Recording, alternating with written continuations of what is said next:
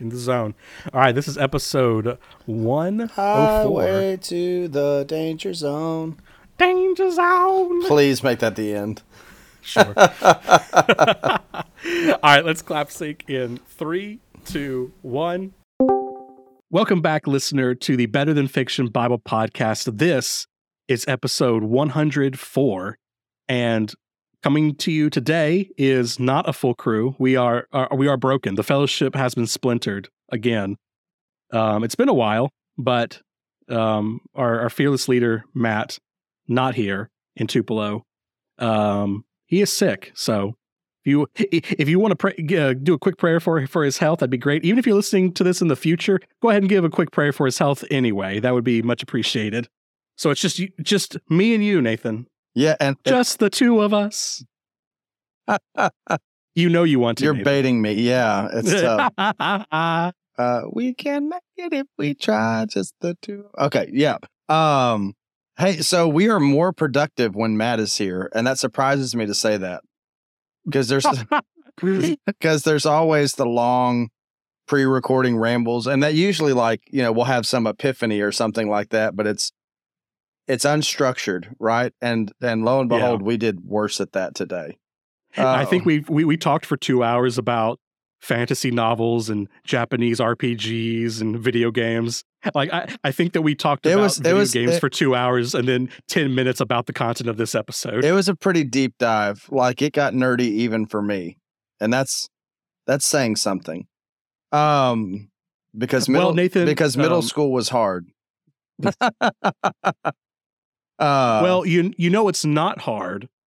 It's subscribing to the Better Than Fiction Bible Podcast, and I'm trying really hard in the coming episodes to put that at the beginning. At the beginning, because we had a revelation. I don't know, to all of you Spotify listeners, thank you, you're beautiful people.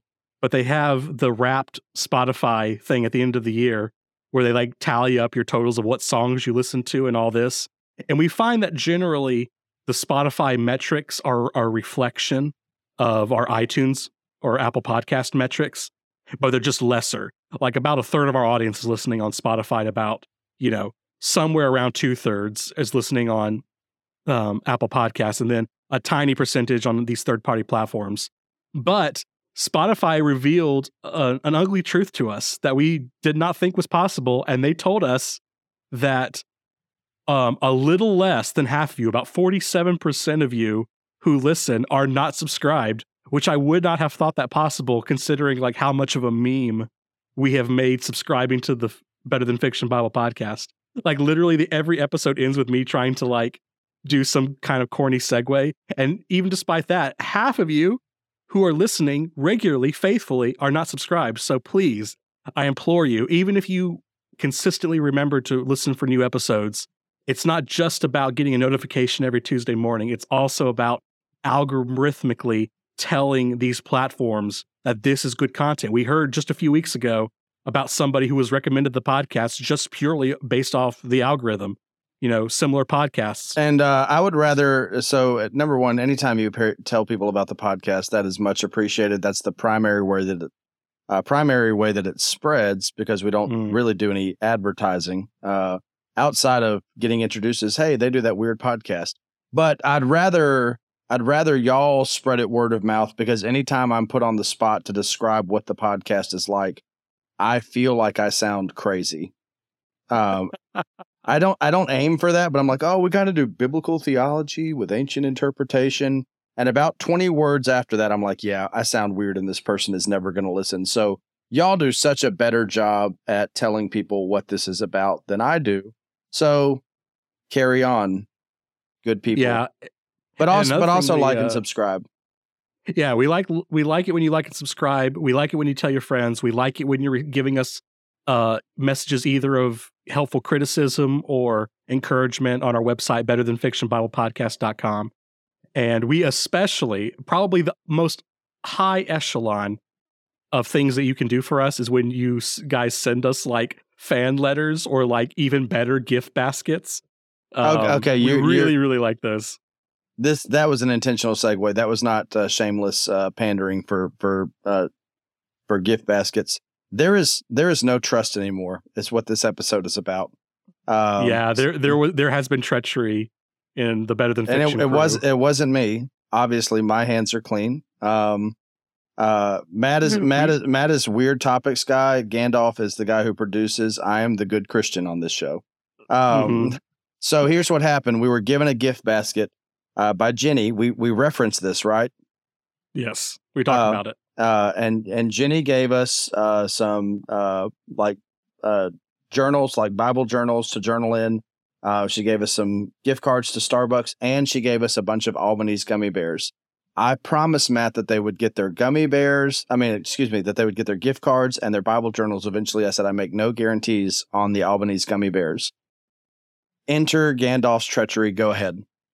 Well, it didn't set right with me that the Albanese gummy bears were going to be for Nathan alone. So I was actually, I was going through Corinth with my girlfriend on the way back to Tupelo, and I had a devious idea of what if I stopped by First Baptist Corinth and just attempted to lie my way into the building and come up with some pretense of getting into Nathan's office and steal the gummy bears for myself and for Matt.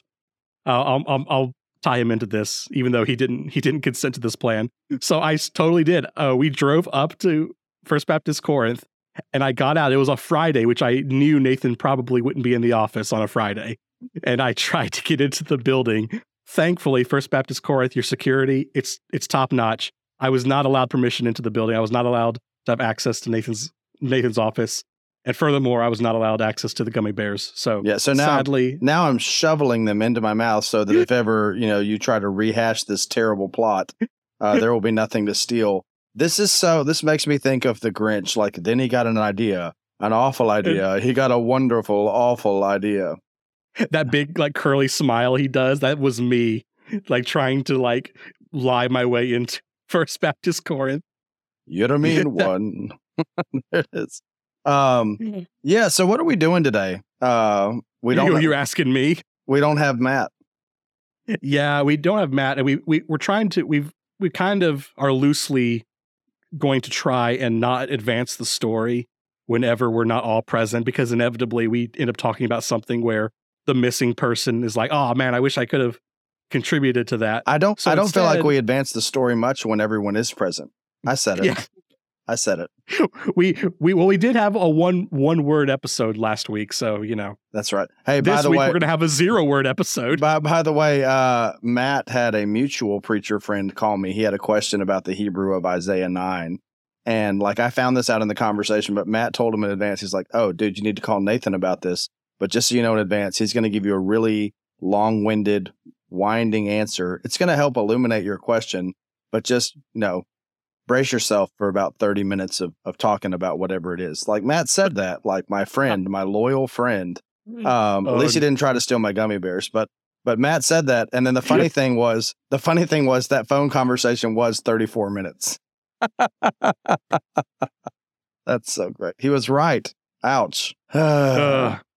So, yeah, guess but today, what, listener, we're not going to address the advancement of the story at all. So not only will you not get a chapter or a verse or even a word. So what are we getting today, Nathan? Yeah, so we wanted a standalone episode. It's getting close to Christmas, and so I just thought about we talk a lot about, and this is such a big thing for me. We talk a lot about as we've moved through Genesis, the fact that they were living the Exodus while they were reading Genesis, right? Mm-hmm. You say it a lot. You joked that could be the podcast title.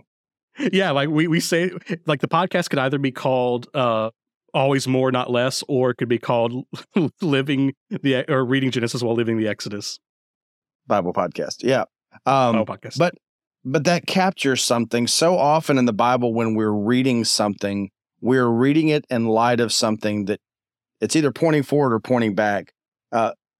Again, space in the Bible is at a premium. I'm so convinced that there's no wasted space in the Bible. If this is inspired scripture, God gave us the Bible he wants to have, there's no wasted space. It means those genealogies and food laws and all the other stuff is serving a purpose, right? Yeah, we've seen that. We've seen that even in the so-called biblical flyover country. There's stuff there. Yeah, it's not there for no reason. My big thing that I love to harp on, if you're listening and you're at a church that I've pastored, I love to say that the Bible is so much richer when we give a closer look to the things that we typically look over, or look at the things we typically look over. I just say that because it's such a recurring dynamic in the Bible that they use things you know or are experiencing or have experienced to talk about things that are fresh. And so I thought we might fast forward to the New Testament in light of the Christmas season. Big.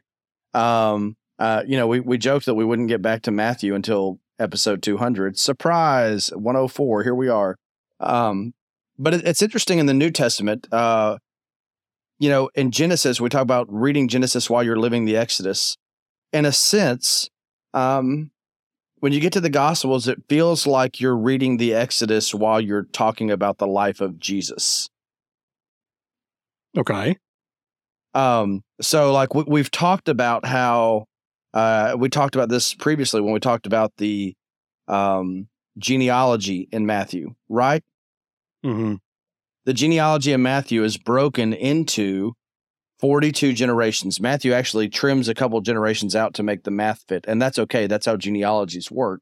They're telling a story. They're not just a list of names. Like I recently said in a sermon, there's so many lists of names that we would never say that's just a list of names. Like if you go to the Vietnam War Memorial in Washington, D.C. that has 50,000 some odd names on it, no one would say that's just a list of names, right? That's telling a story. If you go to Ellis Island in New York and look for your ancestors, and no one would say that's just a list of names. If you watch the credits at the end of a movie, that's not just a list of names. Oh, I've never thought to use that example, but that's so well said. These are the people who built the world. Mm-hmm. Right? Yeah, absolutely. By the way, there's someone who's often listed in Hollywood's credits who is Nathan Van Horn, and spoiler alert, he's a different one. It's not you. It's not me. Oh. That's like I get asked if I'm related to Keith Van Horn, who played basketball for the Denver Nuggets, and I'm like, obviously we're related. Have you seen me play basketball? But yeah, so you get out of that genealogy and you get into the Christmas story proper, right? And it starts to sound like a story you've heard before. So, telling you the story of Jesus. Here's this baby who was born, right? Yeah, okay. And what is the response to the king in the country, of the king in this country when Jesus is born? We got to kill them babies. We got to kill them. Yeah. He's so eager to kill Jesus that he more broadly like orders the death of all Jewish males 2 and under, right? Mm-hmm. And suddenly Herod sounds like someone else we know. Oh, it's Pharaoh. Yeah. It's Pharaoh. He's acting like a Pharaoh. Ding, ding, ding. By the way, this is something you see, I would argue you see this even in the genealogy. Notice that in the genealogy, things turn south at the second part of the, by the end of the first section of the genealogy, you go from Abraham to David, from a people who weren't a people to a people who have a land and a kingdom and a king. Things take an ominous turn in the second half of the verse 6. David fathered Solomon by Uriah's wife. Uh-oh. Right? Yep. And that I don't know if that's ESV. That's me quoting from memory. Let me pull it up in ESV since that's what we do. And David was the father of Solomon by the wife of Uriah. Obviously talking about Bathsheba. Why not name Bathsheba? But because by calling her the wife of Uriah, you bring that whole story to memory, right?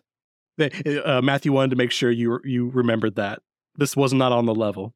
You see this seedbed of things that'll bear bad fruit in the second genealogy, because David's story kind of took a turn once Bathsheba and that sin became, and that, man, there's so much if we ever get there to unpack.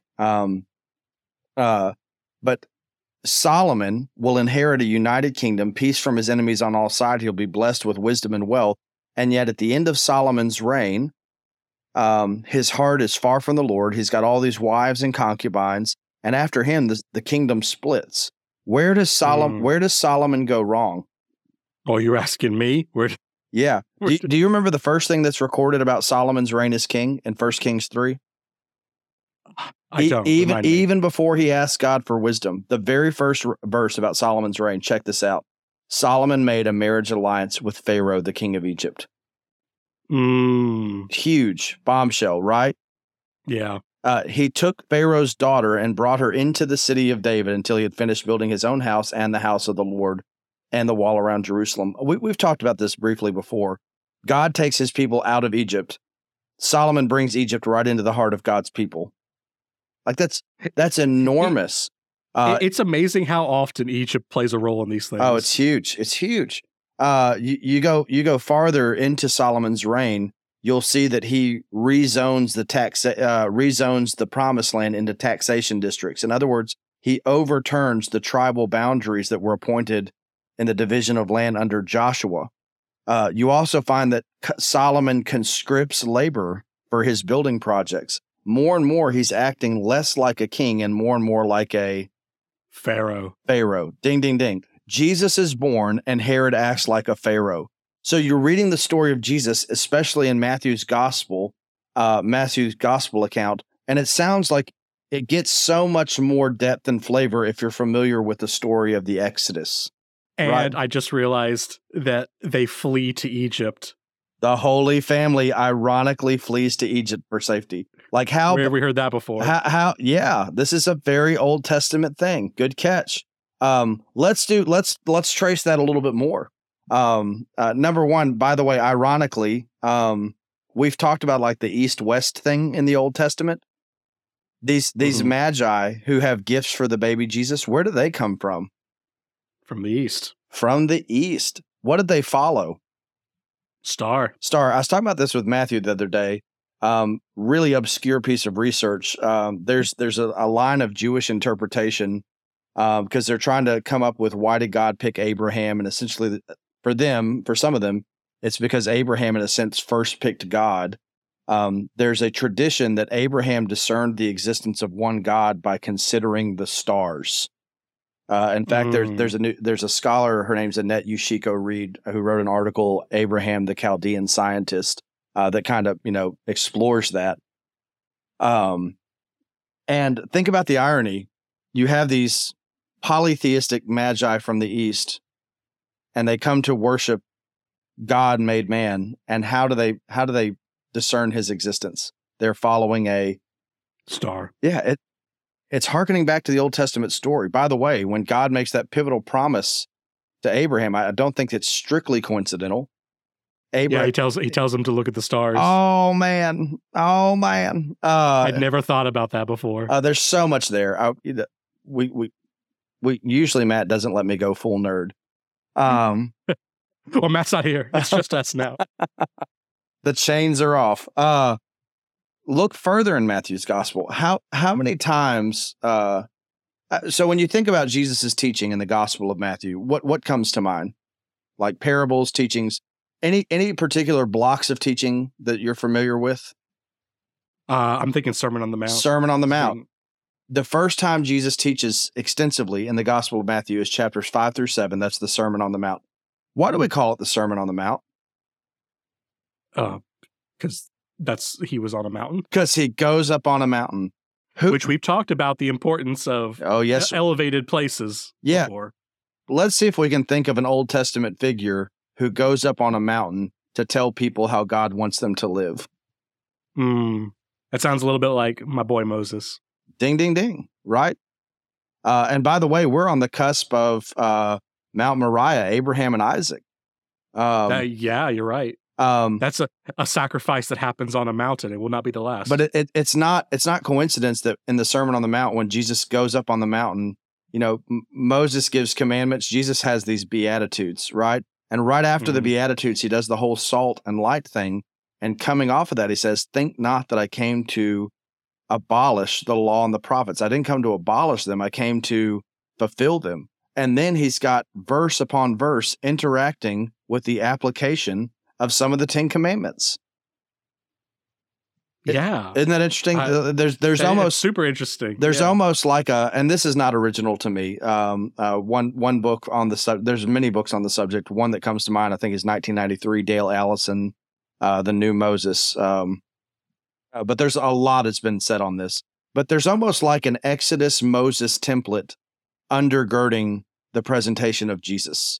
So it's interesting. How many books is Moses associated with? Five, right? Genesis, Exodus, Leviticus, Numbers, and Deuteronomy. Do you want to take a wild guess how many blocks of teaching Jesus has in the Gospel of Matthew? Is it? I guess it's five. It's five. Isn't that interesting? Matthew 5-7, Matthew 10, Matthew 13, Matthew 18, and Matthew 24 and 25. I think that is fascinating to me. By the way, how does Moses' life end?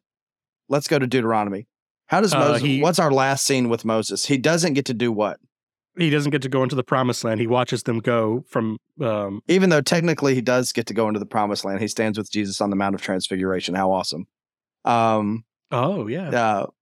Moses makes a grand reentrance, and he affirms the Christ as the thing to which everything was pointing all along. But let's just pretend like we've only read as far as Deuteronomy. How does Moses' story seemingly end in the moment? He watches Israel go into the promised land from a mountain. Yeah. How does Matthew's gospel end? Where does Jesus have the disciples meet him? On the mountain. Dadgummit. Like where did that come from? And what does he tell them to do? Oh, he sends them out. Yeah. Go and make disciples of all nations. All nations. This is much like sending Joshua into the land, right? Yeah, and it makes sense because God promises Abraham that all nations of the earth will be blessed. By the way, what's Jesus' first public act in the Gospel of Matthew? Matthew 3. He gets what? Baptized. Baptized. So it starts with a baptism. What does he command his disciples to do? Make disciples and baptize them. Yeah, make disciples of all nations, baptizing them in the name of the Father, the Son, and the Holy Spirit. You hear any Old Testament in there? Can you think of a journey that starts with passing through water and ends with passing through water? I think of the Israel's Exodus, the Exodus from Egypt, right? Because they start that whole thing with the parting of the Red Sea, and then they do it again. At the Jordan. That's right. By the way, and to me, this sheds light on, I never understood for years and years about why Jesus had to get baptized. Like Jesus, we associate rightly baptism with the forgiveness of sins, correct? Yes. But Jesus didn't have any sins to forgive. And yet, when Jesus goes to get baptized in Matthew's gospel, he says, this is necessary in order to fulfill all righteousness. What could he possibly mean? It means that Jesus knows that God's people are people who pass through the waters. It makes so much sense when you see that broader Exodus Moses undercurrent undergirding a lot of that, right? Yeah. By the way, after Jesus' baptism, where does he go? Pretend you're reading the Old Testament. Into the wilderness. Yeah. Oh my goodness! What did the Israelites complain about in the wilderness over and over again? Their food, right? So what does Jesus voluntarily do? He fasts for 40 days and 40 nights, corresponding with the 40 years in the wilderness, and he's tempted with food. He's ding ding ding. You got it. Man doesn't live on bread alone. By the way, how interesting! What was Moses' disobedience in the wilderness? You remember what he did that kept him out of the promised land? Yeah, he wailed on the rock. He wailed on the rock. He hit on the rock that God had told him to speak to. Yeah, he went goblin mode on that rock. Notice how Jesus responds to the temptation from the devil. Turn these stones into bread. What does he say? It says, man does not live on bread alone. Instead, what does he live on? On every word. Oh, man. Every word that proceeds forth from the mouth of God. I can't believe I've never seen this before. It sounds so obvious. Yeah, not only does he not capitulate to the devil's temptation, he also shows himself to be faithful where those before him failed to be. And that's not me seeking to put down on Moses. Good gracious, Moses is such a key figure in the life of faith. But our hope is ultimately in the one guy who never got any part of it wrong. But you would not appreciate how right he got it. You would not appreciate, to quote Jesus, him fulfilling all righteousness if you're not in tune with the story that leads up to that. Yeah, if you're someone familiar with the Exodus and that's what you've been reading pre-New Testament, that's what you see in this. It's got to be, right? You see him succeeding where Moses failed. Yeah. And by the way, I do love Moses being on the Mount of Transfiguration. Moses is not excluded from sharing in the joy of that, right? Moses says, "Hey, I'm a witness to this guy." I love that. I love your observation that he did make it to the promised land. Yeah, he did, and that's not original to me either. I don't think I've said anything in this episode that's original to me. There's so much stuff on this. There's nothing new under the sun. Yeah, right. People have been interpreting the Bible for a long time. I do think it enriches the Bible when we see how they told these stories. Again, this all leads up to, when is Jesus crucified? I mean, during Passover or at night? What are we talking about? Yeah. He's crucified when the Passover lamb would have been, right? Okay. And his last, what we call the Last Supper with his disciples, was in the context of what? A Passover meal. Passover meal. Who led the first one of those?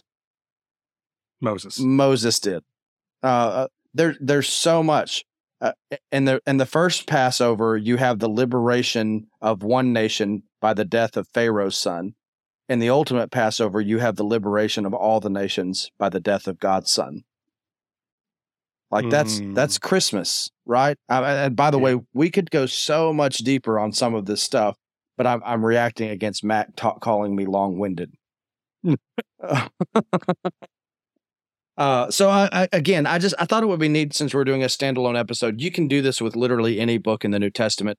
There's so much. I got weird away from the mic for a second there, so I might have sounded quiet. You can do this with any book in the New Testament. There's a deep dive to be done, but the New Testament is enriched when you see it as the fulfillment of the Old Testament story, because the Old Testament story is so carefully woven into the fabric of how they're talking about what they're talking about. So I thought that would be neat during the Christmas season to talk about that a little bit.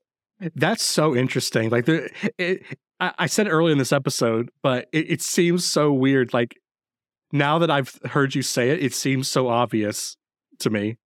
And that's very comforting to me. Richard Hayes is a Methodist scholar. He talks about the criterion of satisfaction and talking about some of this stuff. When I consider new aspects of this, I think it's important to consult the history of interpretation. When some of this stuff weaves together and I have two sensations back to back, if I say, "Oh my gosh, that really illuminates the text," and "Why didn't I think of that before?" that's usually a good indicator that you're on to something that's there.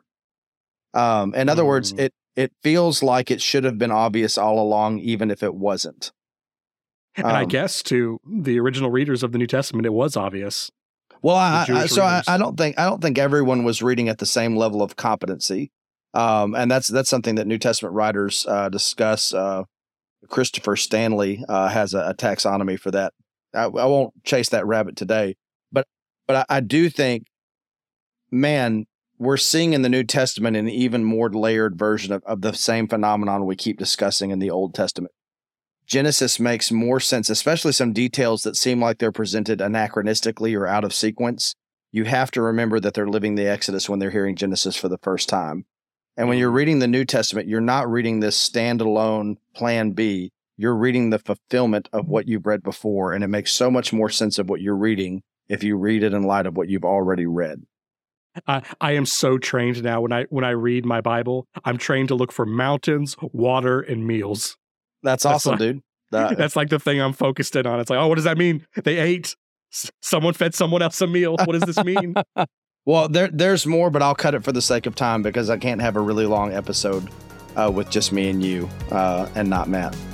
Well, Nathan, I hate to say it, but like I said last week, you are now a part of the longest episode, the 36-minute episode. No, there's longer than that. We've got longer than that. Okay, never mind. I'll let you off the hook then. Okay. And we'll wrap. We've hit 30 minutes, so we'll go ahead and wrap it up. And I'll do it as a reminder again. If you have managed to listen to 30 minutes of us talking in this manner, then please won't you consider subscribing. Again, it's not just for your benefit when you're getting a notification every Tuesday morning with a new episode, hopefully with all three of us together, but you're also telling the algorithm that this is worthwhile content, and the algorithm will take worthwhile content and it will give it to someone else who's listening to something similar, or perhaps looking for something that discusses the Bible like this. So it really is a big help, not just for you, but for potential future listeners. Again, you can contact us on our website, betterthanfictionbiblepodcast.com.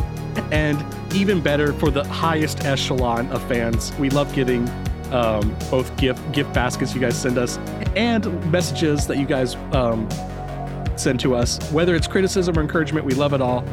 And until then, don't trust your so-called friends with your Albanese gummy bears. That's all I'm saying. You know what, Nathan? I hereby promise that if it's sent to you, you'll take it. I will put my thievery behind me. Go and send no more. I will pass through the water and I will put it behind. There me. It is. Well played. But next week we'll be back with another. I don't know what to call it.